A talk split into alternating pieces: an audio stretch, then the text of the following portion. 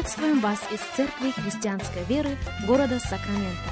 Мы молимся о том, чтобы последующие 15 минут послужили вашему назиданию и духовному утверждению. Присоединяйтесь к нашему эфиру, как пастор Сергей Головей предлагает вашему вниманию передачу «Настоящая истина». Еще раз мы говорим добро пожаловать всем, кто присоединяется к нашему эфиру. Здравствуйте, меня зовут Сергей Головей. Мы приходим к вам из Церкви Христианской Веры. Благодарны Богу за предоставленную возможность встретиться вместе с вами, провести вместе с вами последующих несколько минут, как сегодня мы продолжаем наш разговор на тему «Ибо нам не безызвестны его умыслы». Наш базовый текст – это второе послание Коринфянам, вторая глава, и один, одиннадцатый стих говорит так, «Чтобы не сделал нам ущерба сатана, ибо нам не безызвестны его умыслы». Пожалуйста, услышьте меня. Есть угроза, есть достаточно серьезная угроза в нашем следовании за Господом. Есть угроза ущерба нашему служению Богу и она сводится к незнанию замыслов лукавого.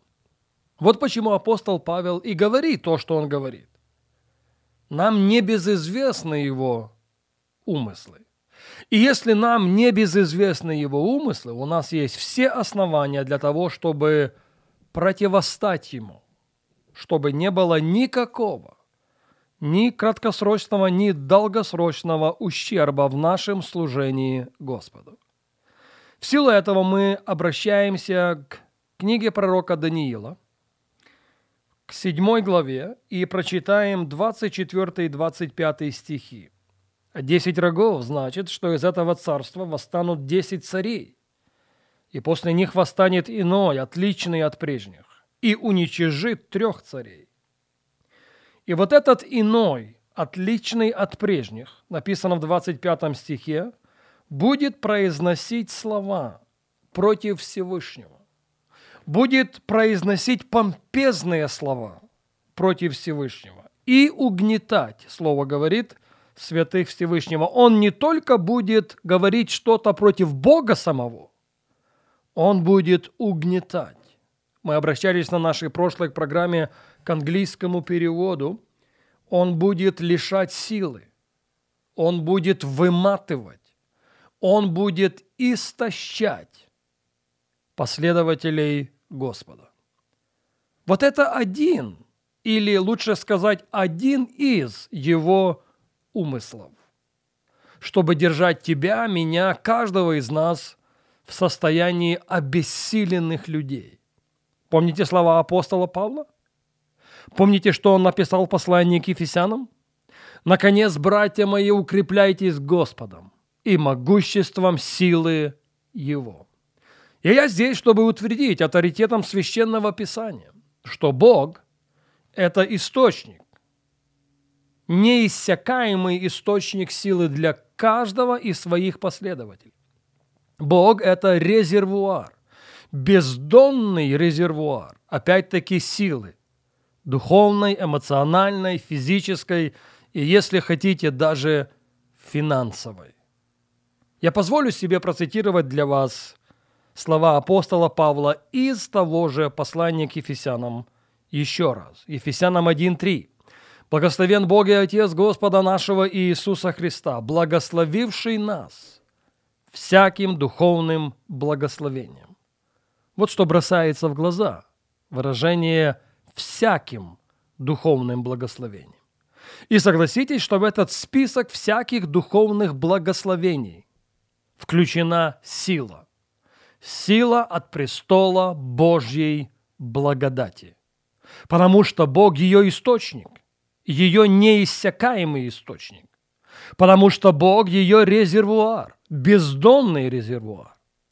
Псалом 28, 11 стих говорит, «Господь даст силу народу своему». С одной стороны, лукавый, произносящий помпезные слова против Всевышнего и пытающийся угнетать последователей Всевышнего. С другой стороны, Господь, который дает силу народу своему, чтобы ты, я и каждый из нас мог противостать ему, мог противостать дьяволу и победить в каждой области своей жизни. Псалом 67, 29 стих. «Бог твой предназначил тебе силу». Слышите?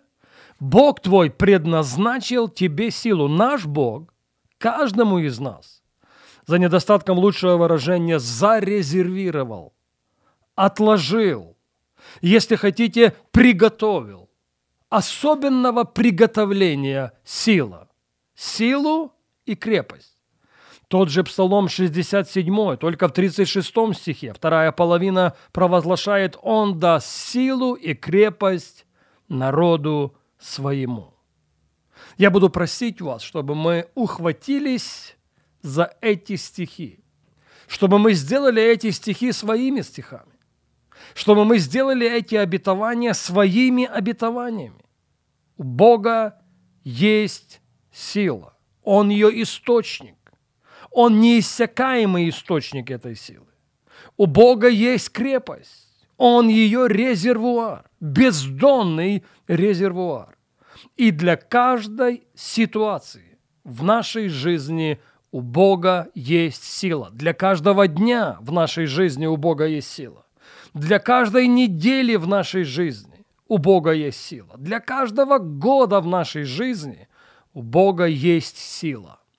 Сила, чтобы устоять, сила, чтобы преодолеть, сила, чтобы удержать дарованную нам победу. Я повторю это еще раз.